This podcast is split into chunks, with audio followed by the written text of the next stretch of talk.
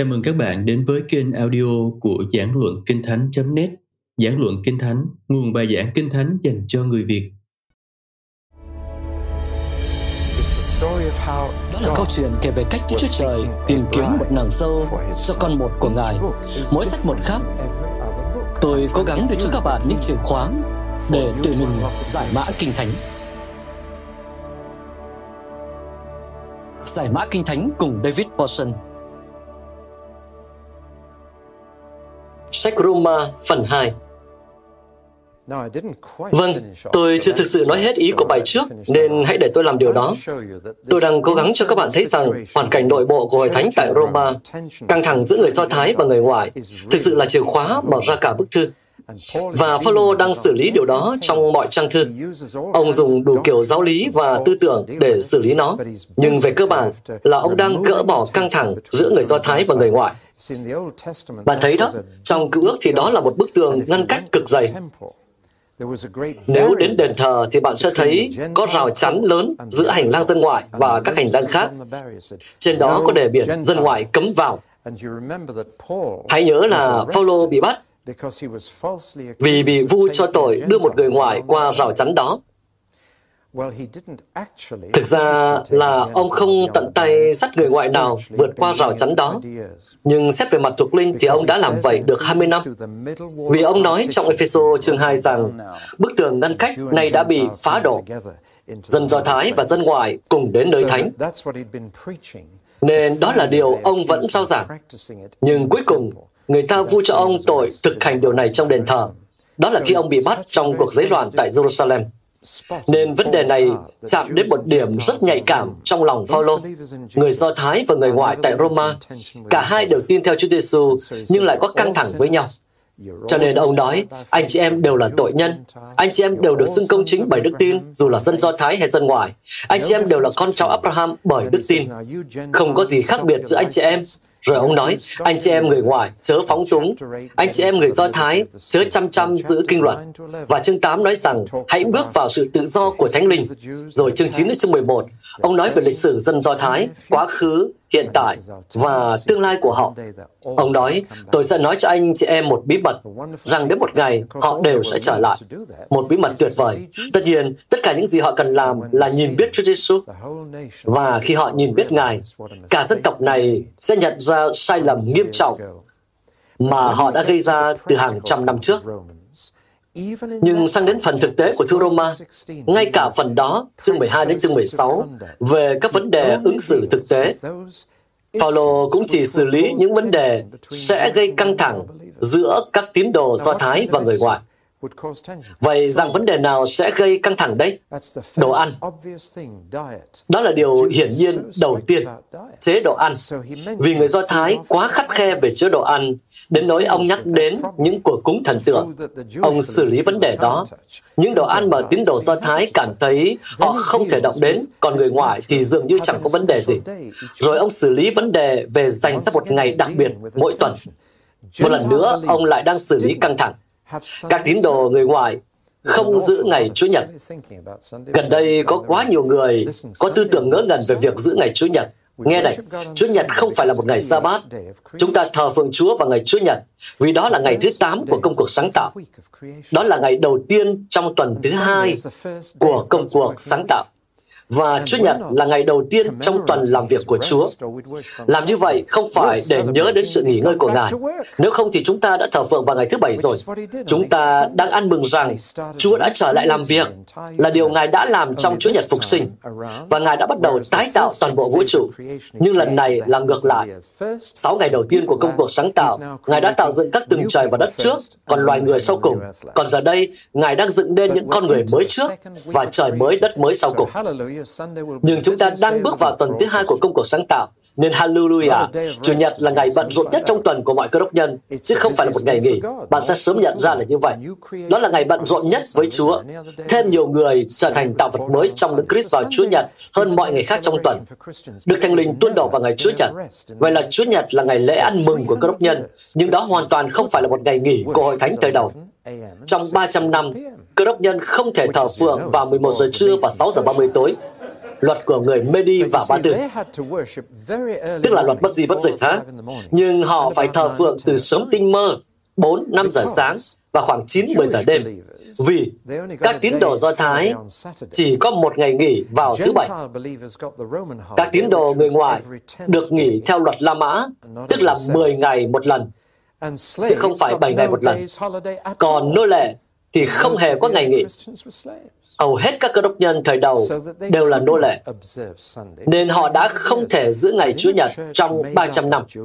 Nhưng trong một hội thánh gồm cả tín đồ Do Thái và tín đồ người ngoài, thì bạn có thể thấy căng thẳng đó nảy sinh không? Người Do Thái giữ ngày đặc biệt của họ là thứ Bảy. Người ngoài không giữ ngày nào đặc biệt.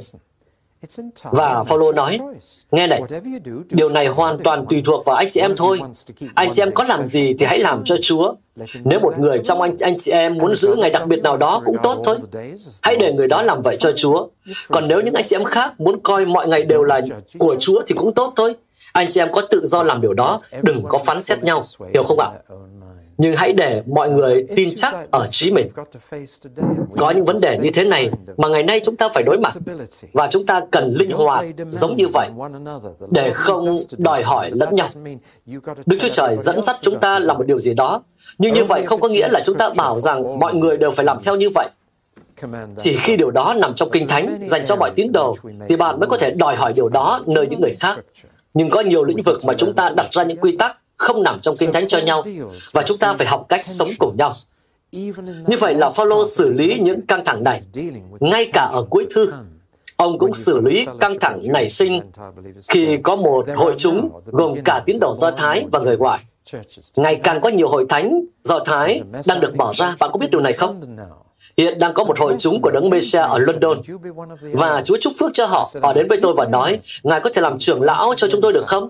Tôi nói, tôi thấy rất vinh dự khi quý vị mời một người ngoài làm trưởng lão trong một hội chúng Do Thái. Nhưng tôi không cảm thấy điều đó thích hợp với tôi. Tôi không thể hoàn thành các trách nhiệm này khi đã có các chức vụ hiện tại. Nhưng cảm ơn quý vị đã mời tôi. Sao quý vị lại mời tôi vậy? Và họ trả lời, chúng tôi không muốn hội chúng chỉ toàn người Do Thái. Và tôi nghĩ điều đó thật tuyệt. Nhưng họ sẽ thờ phượng vào ngày thứ bảy, không sao cả. Không có luật nào bắt họ phải thờ phượng vào Chúa Nhật cả. Không có luật nào bắt chúng ta phải như vậy. Đó là ngày để nghỉ ngơi. Hoàng đế Constantine, khi trở thành cơ đốc nhân, ông đã thiết lập cơ đốc giáo. Tôi nghĩ đó là điều tệ hại nhất từng xảy ra với cơ đốc nhân. Một số người nghĩ rằng đó là điều tuyệt vời nhất, nhưng bỗng dưng mọi người phải trở thành cơ đốc nhân và mọi hàng quán phải đóng cửa vào Chúa Nhật và Chúa Nhật phải là ngày nghỉ để cơ đốc nhân được ngủ nướng. Tôi bảo này, nếu chúng ta quay trở lại thờ phượng vào 4 giờ sáng và 10 giờ đêm, thì chúng ta sẽ sớm biết ai là cơ đốc nhân thật nha. Như vậy sẽ nhanh chóng phân loại được các cơ đốc nhân Chúa Nhật. Nên bạn thấy đó, từ đầu đến cuối thư, Phaolô đang nói cùng một nhóm tín đồ tại thành Roma, đang cố gắng sống cho Đấng Christ giữa những hoàn cảnh xã hội rất tệ, cùng với căng thẳng nội bộ giữa các tín đồ Do Thái và người ngoại. Nếu đọc thư Roma với ý đó trong đầu, thì chúng ta sẽ nhận ra rằng mình đã tìm ra chìa khóa. Giờ đây, chúng ta đã sẵn sàng xét đến thư Roma và những dạy dỗ trong thư. Một lần nữa, tôi lại nghĩ rằng với nửa tiếng thì tôi có thể nói gì với các bạn đây? Hãy đọc Hãy đọc thư Roma. Hãy đọc đi, hãy đọc đi đọc lại vào. Nhiều người đã nhận được rất nhiều ích lợi nhờ dành thời gian đọc sách này. Nhưng tôi có thể cho bạn một số đầu mối. Hãy xét đến một số từ khóa. Có thể bạn lại không để ý đến điều này. Thật đáng buồn khi chúng ta không để ý đến từ Đức Chúa Trời khi đọc Kinh Thánh. Thật lạ phải không? Nhưng chúng ta bỏ qua từ đó. Chúng ta quá quen thuộc với từ đó. Nhưng từ Đức Chúa Trời là từ khóa. Từ ấy xuất hiện nhiều hơn mọi từ khác, 153 lần, tức là cứ 46 câu lại có một từ. Nếu thích tính toán thì bạn có thể thử tính xem. Nhưng đó là chìa khóa. Sách này nói về Đức Chúa Trời. Anh chị em là dân của Đức Chúa Trời. Anh chị em là người Do Thái hay người ngoại, đều là dân của Đức Chúa Trời. Và chính Đức Chúa Trời là trung tâm và trọng tâm của hội thánh của anh chị em. Khi bạn gộp chung hai từ Đấng Christ và Chúa, thì đây là hai từ được lặp lại nhiều thứ hai. Tuy tôi sắp xếp thế này, Đấng Christ 65 lần, Chúa 43 lần, cộng lại là 108 lần. Nên thực chất thì tổng số lần hai từ xuất hiện có thể đưa lên đây. Thật thú vị, luật hay luật pháp là từ xuất hiện nhiều tiếp theo. Bạn thấy đó, đôi khi chìa khóa để mở ra một sách trong Kinh Thánh là tần suất xuất hiện của một từ. Nó cho bạn thấy điểm nhấn. Đôi khi nó có thể gây hiểu lầm, nhưng thường thì nó là một chỉ dẫn tốt. Luật hay luật pháp xuất hiện rất nhiều. Phaolô bàn về luật pháp phần nhiều là vì người Do Thái đã quay lại, mang theo chủ nghĩa luật pháp của họ, nên ông phải ngăn điều đó quay trở lại và chi phối hội thánh. Không thành vấn đề nếu một hội chúng toàn người Do Thái giữ ngày Sa-bát và chế độ ăn kosher. Nhưng đây đã trở thành một hội chúng người ngoài và người Do Thái đang quay lại. Họ phải cẩn thận với những gì mình làm với luật pháp, e họ lại cố gắng biến người ngoại thành người Do Thái. Tiếp theo là từ tội lỗi. Bạn biết đấy, có câu chuyện kinh điển về một người giảng đạo mới đến và có người nghe anh ta giảng. Khi người đó trở về nhà thì người ta hỏi là ông ấy giảng về cái gì thế? Người đó nói ông ta giảng về tội lỗi. Ông ấy nói gì về nó vậy? À, ông ta chống lại nó. Chúng ta nên như vậy. Nhưng Phaolô chống lại tội lỗi và từ này liên tục xuất hiện từ đầu tới cuối. Ông không chỉ nói đến tội lỗi ngoài kia tại thành Roma, Ông cũng đang nói đến tội lỗi trong này giữa vòng các tín đồ. Ông nói rằng dù là ở đâu thì Chúa vẫn chống lại tội lỗi, dù là giữa vòng tín đồ hay những người vô tín, Ngài sẽ phán xét tội lỗi. Và chúng ta cần nhận biết điều này. Để tôi tóm tắt thế này, cơ đốc nhân được xưng công chính bởi đức tin, nhưng họ sẽ bị phán xét bởi việc làm. Vì việc làm là bông trái của đức tin. Cho nên, tội lỗi giữa vòng cơ đốc nhân là một vấn đề hệ trọng, rất quan trọng. Nên tội lỗi là một khái niệm chìa khóa dù rằng ông đang nói cùng cơ đốc nhân. Đức tin là từ tiếp theo và tôi nghĩ thế là đủ. Trừ một từ rất quan trọng là từ sự công chính. Đức tin được nhắc tới 40 lần. Chính đức tin đã hiệp nhất họ. Trước đây họ hiệp nhất trong tội lỗi, giờ đây họ hiệp nhất trong đức tin. Họ đều là con cháu của Abraham qua đức tin. Nhưng từ chìa khóa, khái niệm chìa khóa tư tưởng chìa khóa trong đây là sự công chính, đặc biệt là sự công chính của Đức Chúa Trời. Bạn có biết điều gì dẫn Martin Luther tới đức tin không? Chính là cụm sự công chính của Đức Chúa Trời này. Ông đã từng ghét nó, ông từng sợ nó. Và một ngày nọ, ông gặp cơn rông khi đi ra ngoài. Một tia sét đã đánh trúng cái cây ngay cạnh ông. Ông ngã xuống đất. Và trong đầu ông chỉ nghĩ được rằng đó là sự công chính của Chúa, mình xong đời mất rồi. Ông coi sự công chính của Đức Chúa Trời như một điều gì đó đáng sợ, một điều gì đó quá thuần khiết, quá thánh khiết, đến nỗi nó kết án chúng ta, đẩy chúng ta xuống địa ngục. Rồi đến một ngày, ông nhận ra rằng cụm từ sự công chính của Đức Chúa Trời nghĩa là sự công chính mà Ngài muốn ban cho chúng ta. Đó không phải là một điều Ngài sẽ giữ cho riêng mình và dùng để phán xét chúng ta, mà là điều Ngài muốn chia sẻ với chúng ta. Tin lành là tin lành về sự công chính của Đức Chúa Trời. Đó là tin tức tốt lành. Đức Chúa Trời muốn ban sự công chính Ngài cho bạn. Như vậy đó. Nhưng tất nhiên, người Do Thái và người ngoài có vấn đề. Nhưng là vấn đề khá khác nhau. Vấn đề của người ngoại là sự không công chính của họ.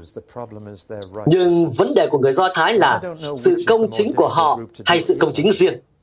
Tôi không biết là nhóm nào sẽ khó xử lý hơn đây. À, có đấy. Người tốt thường khó vào vương quốc hơn người xấu rất nhiều. Những người tự xưng công bình thực sự rất khó nhằn. Tôi từng đi giảng tại Hội Liên hiệp Phụ nữ Baptist chỗ đó không dành cho tôi. Tôi thấy mình như một con sư tử trong cái hầm toàn Daniel ở Hội Liên hiệp Phụ nữ Baptist. Nhưng tôi đã đến đó, và một người phụ nữ to lớn, duyên dáng đến cho tôi và hỏi, Cậu là diễn giả của chiều nay à? Vâng ạ.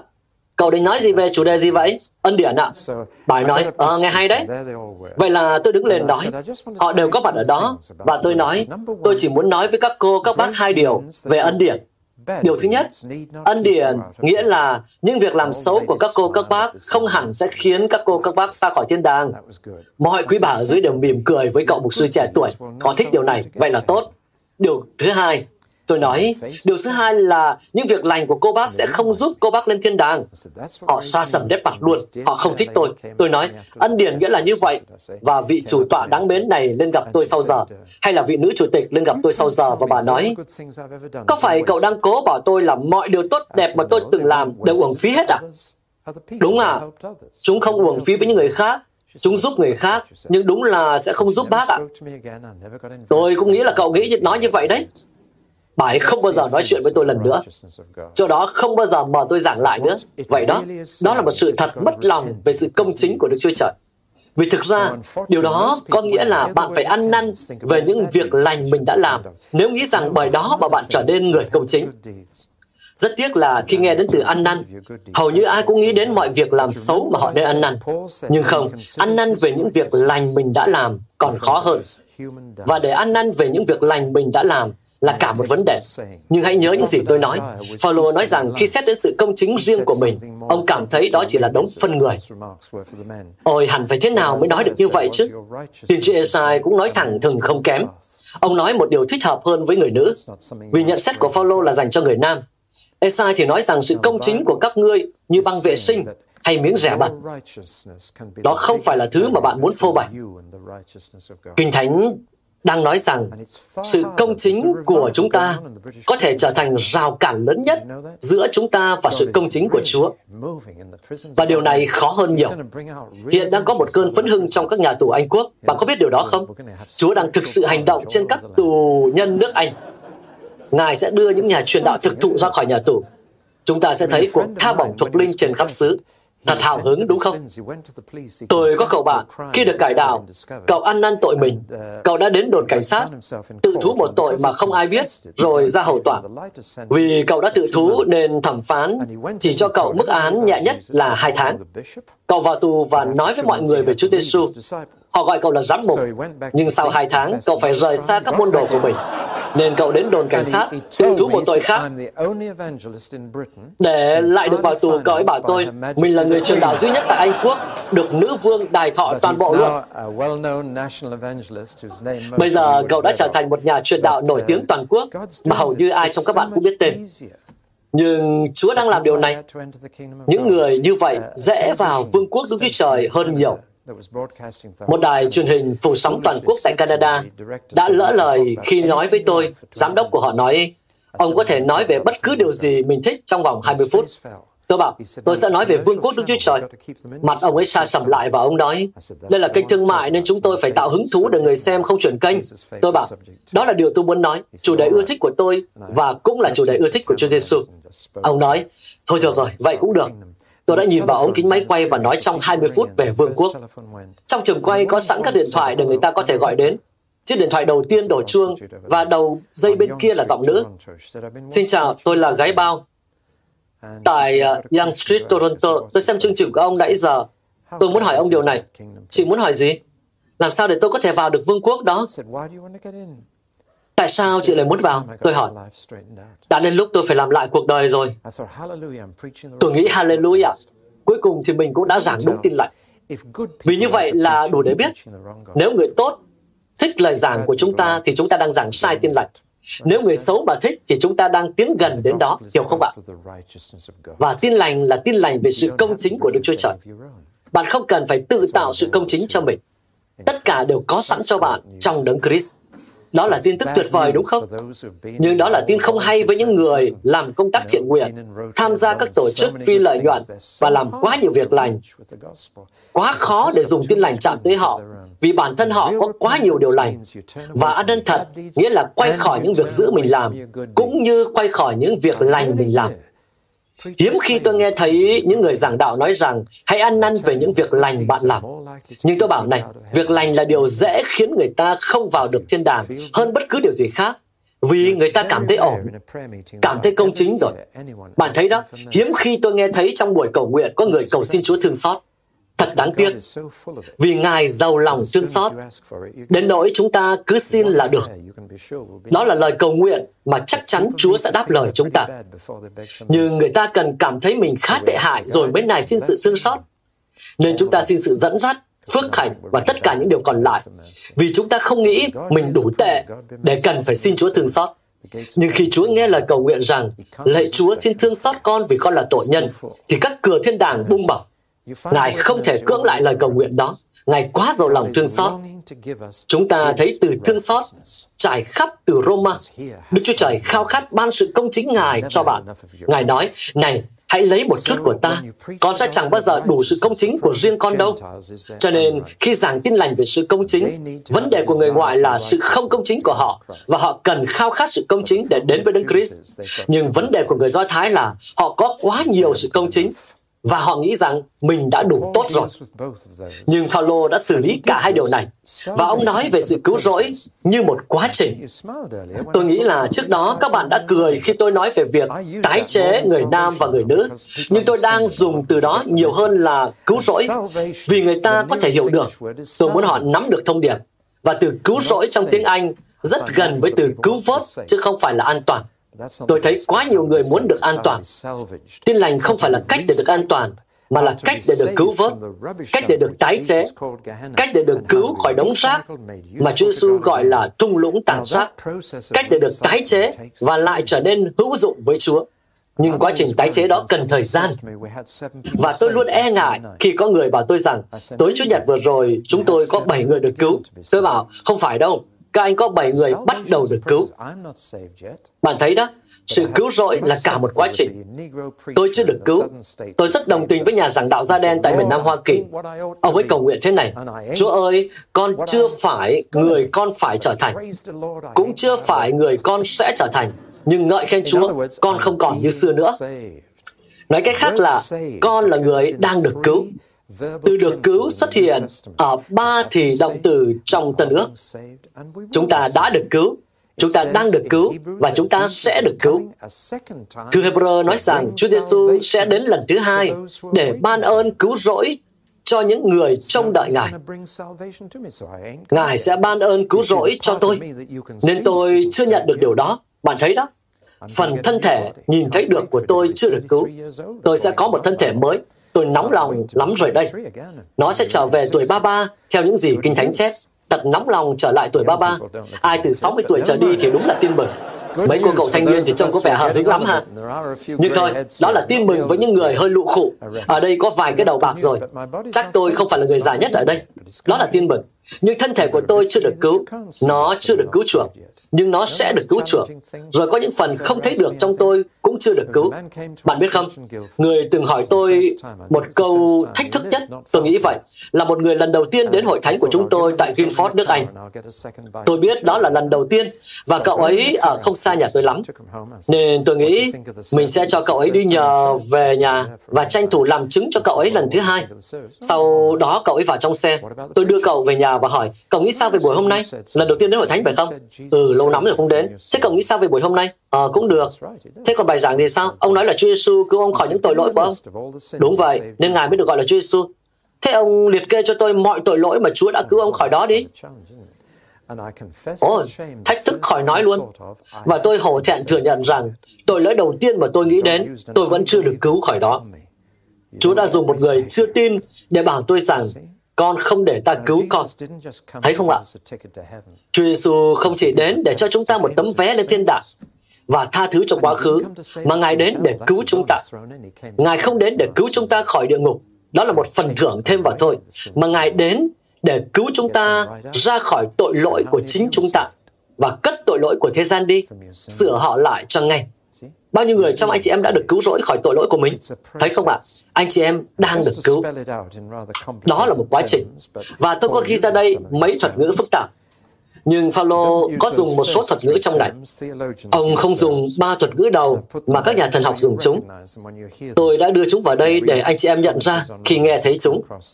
Nếu đọc giải kinh về Roma thì các bạn sẽ gặp chúng. Nhưng hãy bắt đầu từ đây. Sự xưng công chính, sự thánh hóa, sự vinh danh hay là làm cho được vinh hiển. Tôi chẳng thích những từ đó chút nào. Chúng là từ Hán Việt, mà từ Hán Việt thì dài, nhiều âm tiết và trừu tượng nữa. Tôi chẳng thích chúng lắm. Thế nên những bài giảng tốt mới dùng tiếng phổ thông. Thay vì nói máu, nước mắt, làm việc cực nhọc và đổ mồ hôi là tiếng phổ thông, thì từ Hán Việt lại dùng từ chẳng hạn sự hy sinh, nỗi phiền muộn và lao nhọc. Vâng, cái nào thật sự dễ hiểu với bạn hơn? Mồ hôi hay lao nhọc? Tiếng Anh có câu ngựa đổ mồ hôi, đàn ông lao nhọc, còn phụ nữ chỉ ngồi mát ăn bát vàng. Nhưng đây là những từ được Latin hóa, hãy cắt nghĩa chúng. Sự xưng công chính. Có cuốn kinh thánh của đảo New Guinea ở dạng tiếng Anh biến thể. Có người trong đây đã từng đến New Guinea rồi. Đâu rồi nhỉ? Có người bảo tôi như vậy. Thôi chắc người đó đang nghỉ giải lao ha. Có một loại tiếng Anh biến thể, không nói là được xưng công chính. Cái cụm đó chẳng khiến tôi mảy may rung động. Bạn có biết họ dùng cụm từ nào không? Đó là Chúa nói tôi ổn. Chẳng phải là rất đẹp đó sao? Nhìn vẻ mặt rạng rỡ của các bạn kìa, một bản dịch tuyệt diệu. Hẳn là nó nằm trong những cuốn sách hay của Chúa. Chúa sẽ nói rằng, cậu này ổn rồi. Dù người khác có nghĩ về cậu này hay cô này, thì người này cũng ổn trong sách của ta. Đó là sự xưng công chính một phước hạnh tuyệt đẹp. Nhưng đây chỉ là sự khởi đầu của sự cứu rỗi. Nó giải phóng chúng ta khỏi hình phạt của tội lỗi là mối quan hệ đổ vỡ với Đức Chúa Trời. Và Chúa phán, con ổn rồi, con là con của ta.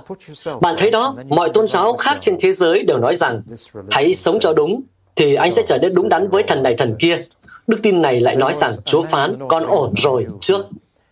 Tôi quen một anh ở miền Bắc nước Anh quản lý một trại giáo dưỡng, một trường cải tạo những thanh niên hư. Trường đó có một cậu nhóc mà anh cố công cải tạo, nhưng không làm được gì cậu ta. Anh đã thử biện pháp cứng rắn là chỉ cho ăn bánh và uống nước. Anh đã thử biện pháp mềm mỏng là các đặc quyền, nhưng không tài nào thay đổi được cậu ta. Cậu ta là một tay nổi loạn, và một ngày nọ, anh bạn tôi gọi cậu lên văn phòng và nói, nghe này, bác đã thử mọi cách để cháu cải tà quy chính, nhưng bác muốn thử thêm một điều nữa, và bác không thể làm như vậy. mà không có sự cho phép của cháu. Và bạn tôi nói, bác muốn nhận cháu làm con. Con của ta. Ta muốn con lấy tên ta. Để từ giờ trở đi, nếu con gây rắc rối, thì con sẽ làm hoen ố chính danh của ta. Ta muốn con rời chỗ này, chuyển đến sống trong nhà ta. Cậu bé ngước lên và bạn tôi nói, con cho phép ta làm như vậy chứ? Cậu bé nói vâng. Nếu tôi bảo với bạn rằng kể từ ngày hôm đó cậu bé đã sống một cuộc đời hoàn toàn tốt đẹp, thì là tôi nói dối. Nhưng nếu tôi bảo bạn rằng từ thời khắc đó trở đi, cậu bé muốn trở nên như vậy, thì là tôi nói thật. Thế nên Chúa mới đặt sự công chính trước sự thánh hóa. Ngài nói, hãy gạt hình phạt của tội lỗi đi. Con là con nuôi của ta. Con là ở trong gia đình này. Từ giờ trở đi, nếu con làm gì xấu, là làm hoen ố danh ta. Con sẽ ra khỏi cái trường này con sẽ không còn ở dưới luật pháp nữa. Con đang bước vào ân điển. Con đang được nhận làm con nuôi. Mọi chuyện bắt đầu như vậy, nhưng đó chỉ là khởi đầu của sự cứu rỗi. Quá nhiều người nghĩ rằng có được điều đó là họ đã đạt được rồi. Chưa đâu, họ mới chỉ bắt đầu từ đúng chỗ mà thôi. Nên phần thứ hai của việc được cứu rỗi là được thánh hóa. Sau khi được giải phóng khỏi hình phạt của tội lỗi, mối quan hệ đổ vỡ nay đã được phục hồi. Giờ đây chúng ta đã được giải phóng khỏi quyền lực của nó. Gông xiềng đã bị phá bỏ. Và sự thánh hóa cũng cần đến đức tin như sự xưng công chính. Chúng ta được xưng công chính bởi đức tin. Chúng ta cũng được thánh hóa bởi đức tin. Bạn không cần phải tự tạo ra nó, nhưng rõ ràng là phải cần tiếp tục tin cậy. Trong mọi lúc, và đến một ngày, toàn bộ quá trình này sẽ được hoàn tất trong sự làm cho vinh hiển. Khi chúng ta được giải phóng hoàn toàn khỏi sự hiện diện của tội lỗi, sẽ thích thú biết bao khi sống trong một thế giới mà không gì bạn không thể tận hưởng. Trong đó không có sự cắm dỗ. Các bạn có tưởng tượng được không? Không gì mà bạn không thể có. Ôi, thiên đàng là đấy chứ đâu. Thật sự luận. Nên các nhà thần học nói về sự xưng công chính được gán cho vì chúng ta được xưng công chính dựa trên đức tin trong đấng Christ, nên sự công chính Ngài che đậy sự không công chính của chúng ta. Chúng ta đang mặc lấy đấng Christ khi được bắp tem trong Ngài. Chúng ta được mặc lấy Ngài, được bắp tem trong Ngài, nên Đức Chúa Trời chỉ có thể thấy đấng Christ khi Ngài nhìn vào chúng ta. Chúng ta được che giấu trong đấng Christ. Điều đó được gán cho chúng ta, được quy cho chúng ta. Nhưng nó cũng cần được truyền cho nữa. Nó không chỉ để che đậy chúng ta, mà để trở thành một phần trong chúng ta. Đức Trời muốn truyền sự công bình của Ngài cho chúng ta, chứ không chỉ quy nó cho chúng ta. Ngay khi chúng ta tin, thì chúng ta đã được kể là công chính. Nhưng sau đó, Đức Trời muốn chúng ta trở nên công chính nữa. Và cuối cùng, thì quá trình đó sẽ chỉ được hoàn tất khi chúng ta đứng trong vinh hiển và thấy Ngài như Ngài vốn có. Xin lỗi, tôi hơi làm ổn chút.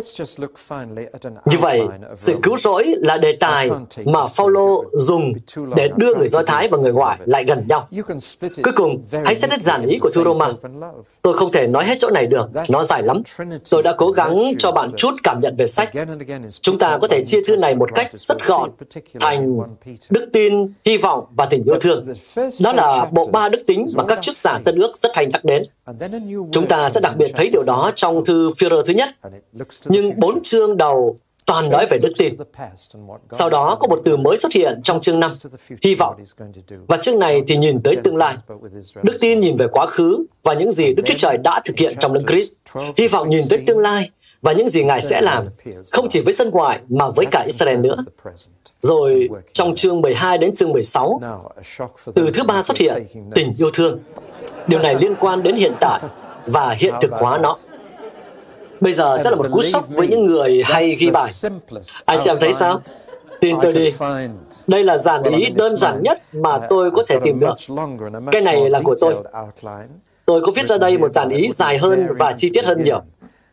Nhưng tôi không dám đưa nó cho anh chị em trong 9 phút còn lại. Nhưng tôi muốn anh chị em hiểu được hình dạng, cấu trúc của thư Roma để có thể cảm nhận thư này. Tôi luôn phân tích bằng hệ thống 1A, chia thành các phần lớn, sau đó chia tiếp. Đôi khi tôi đi vào phần nhỏ này và chia nhỏ ra tiếp. Như vậy là A1 lớn, A1 nhỏ, cái lớn cái nhỏ. Đó là một cách rất hữu dụng để phân tích một đoạn kinh thánh, để thấy được cấu trúc và cách xây dựng đoạn đó. Nhưng tôi đã cố gắng làm đơn giản nhất có thể với giản ý này. Hãy xét đến phần đầu và phần cuối. Vì Paulo có những lời chào thăm ở trên và dưới này. Hãy xét đến điều đó. Ông mở đầu bằng cách nêu sứ điệp của mình về ba ngôi, Cha, Con và Thánh Linh. Ở phần mở đầu, ông trình bày điều đó, sự cứu rỗi mang tính ba ngôi mà ông giao giảng. Rồi ông gửi lời chào thăm tới cả nhóm, cả một tập thể. Ông gửi lời chào thăm đến tất cả các thánh đồ tại Roma. Nhưng đến cuối thư, ông lại không nói về sứ điệp của mình, mà nói về phương thức truyền giáo. Và chúng ta cần thực sự hiểu điều này, vì trong Roma chương 15, ông nói, anh chị em đã nghe sứ điệp của tôi, anh chị em đã thấy cách sống của tôi, và chứng kiến những dấu kỳ phép lạ. Tất cả là bởi quyền năng của Đức Thánh Linh. Cho nên tôi đã giao truyền tin lành cho anh chị em cách trọn vẹn. Thực ra Phaolô không nói là cho anh chị em, vì ông chưa từng đến Roma. Như ông nói, cho nên tôi đã giao truyền tin lành cách trọn vẹn từ Jerusalem cho đến Illyri, tức là nước Albany ngày nay.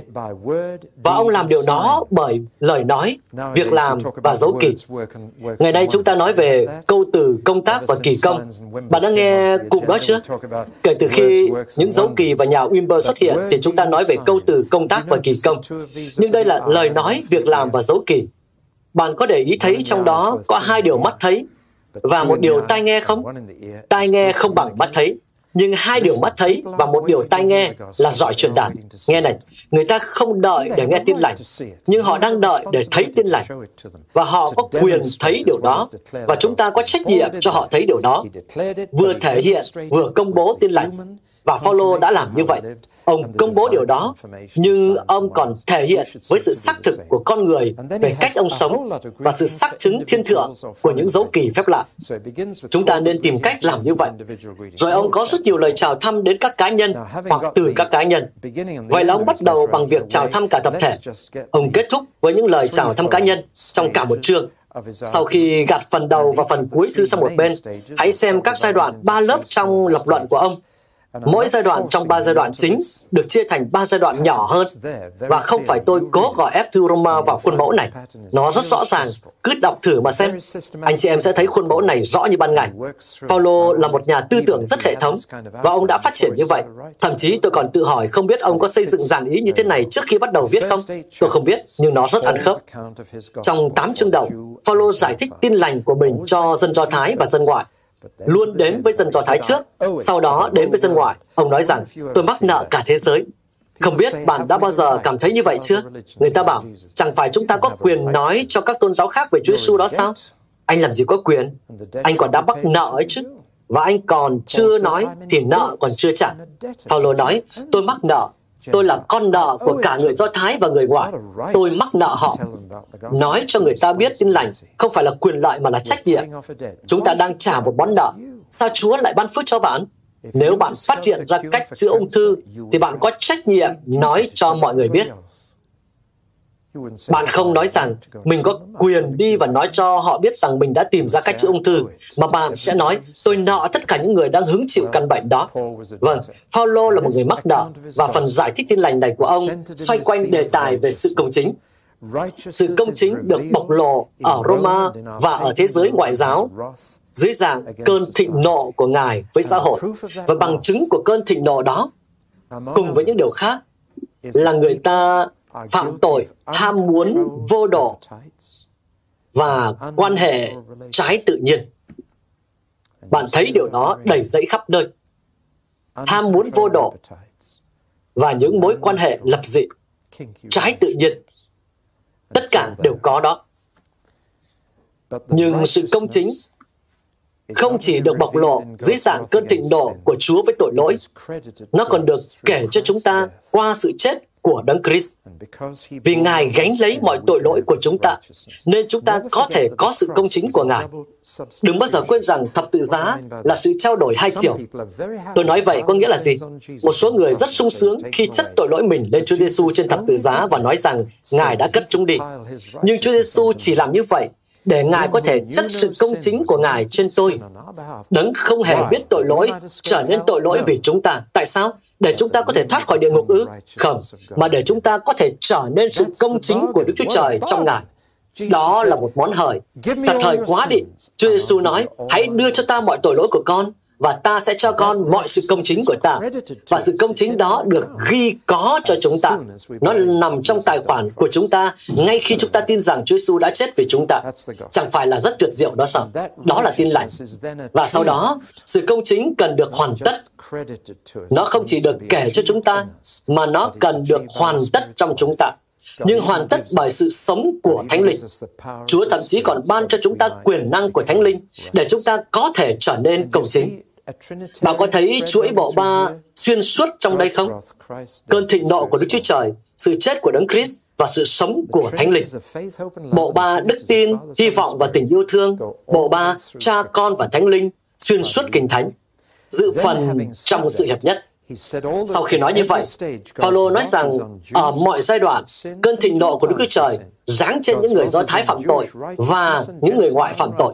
Cơn thịnh nộ của Đức Chúa Trời giáng trên sự công chính của người Do Thái và sự không công chính của người ngoại. Rồi ông nói, nhưng sự chết của Đấng Christ dành sẵn cho cả người Do Thái và người ngoại. Hãy chọn sự sống của Thánh Linh, đừng xa vào chủ nghĩa kinh luật hay sự phóng túng, nhưng hãy bước vào sự tự do của Thánh Linh và sự sống của Ngài trong chúng ta. Đó là cách chúng ta thoát khỏi vòng luẩn quẩn đáng sợ của tội lỗi và sự chết. Rồi trong chương 9 đến chương 11, ông chuyển chủ đề từ sự công chính sang Israel. Và một lần nữa, ông chỉ xét đến ba điều. Quá khứ bị rút lại, chỉ còn một phần dân sót của Israel. Ông nói, không phải ai là người Do Thái cũng là người Israel đích thực. Nhưng Đức Chúa Trời luôn có một phần dân sót. Ngài luôn để lại một số người. Ngài giữ 7.000 người không quỳ gối trước thần ba anh. Tuy có nhiều người Do Thái trên khắp thế giới, nhưng Chúa chưa bao giờ thất bại khi giữ lại một phần dân Do Thái tin cậy nơi Ngài. Và trong 2.000 năm qua, đã luôn có những tín đồ Do Thái, dù là ít ỏi. Cảm tạ Chúa là họ đang nhân lên. Có ít nhất 50.000 người Do Thái tin nơi Chúa Giêsu và con số này đang nhân lên nhanh chóng. Hallelujah vì điều đó. Đó là mùi vị của tương lai. Nhưng quá khứ bị rút lại, chỉ còn một phần dân sót của Israel. Đáng buồn là chương 10 nói về hiện tại chống đối tin lành của Israel. Họ nằm trong số những dân khó rao giảng về Chúa Giêsu nhất. Một phần là do chủ nghĩa bài Do Thái cơ đốc trong 2.000 năm qua, nhưng cũng bởi vì nó cắt đến tận gốc rễ của niềm kiêu hãnh Do Thái và sự công chính của họ. Họ càng giữ luật pháp thì lại càng khó. Tôi từng đi cùng một đội, có lẽ là một số người trong đây đã từng đi cùng tôi tại Israel.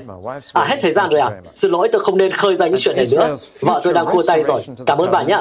Và tương lai Israel được phục hồi với giao ước. Rồi Phaolô kêu gọi những người đọc thư mình và ông đề cập đến những lĩnh vực thực tế về cách hành xử trong đất nước và xã hội Roma nơi họ sống, nộp thuế, cầu nguyện cho các nhà lãnh đạo đất nước, Tất cả đều ở trong đó. Nên tôi hy vọng rằng giản ý này với số chương ghi bên phải sẽ giúp bạn cảm nhận được lập luận của Phaolô và cấu trúc thư Roma. Giờ đây bạn có thể bắt đầu đọc thư. Nguyện Chúa ban phước cho bạn khi bạn làm như vậy. Đây là một trong những phần ích lợi nhất để đọc trong Tân ước. Tôi biết một số người rất khôn ngoan khi đối mặt với bắt bớ và tù đầy họ đã học thuộc thư Phaolô gửi cho người Roma để chuẩn bị cho điều đó rồi, để họ có thể mang thư này trong lòng mình. Đây là một bức thư dài, một bức thư khó, một bức thư nhiều ý tứ, nhưng có phần thưởng cho những người tìm kiếm và tìm cầu đấng Christ. Hãy tra cứu Kinh Thánh, vì Kinh Thánh làm chứng về Ngài. Vâng, cảm ơn anh chị em đã lắng nghe.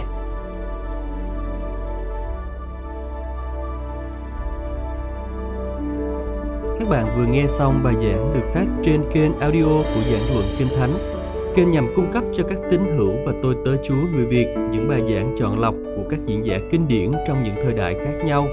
Để biết thêm thông tin về chúng tôi, xin vui lòng truy cập trang web giảng luận kinh thánh.net. Xin chào và hẹn gặp lại các bạn trong những bài giảng tiếp theo.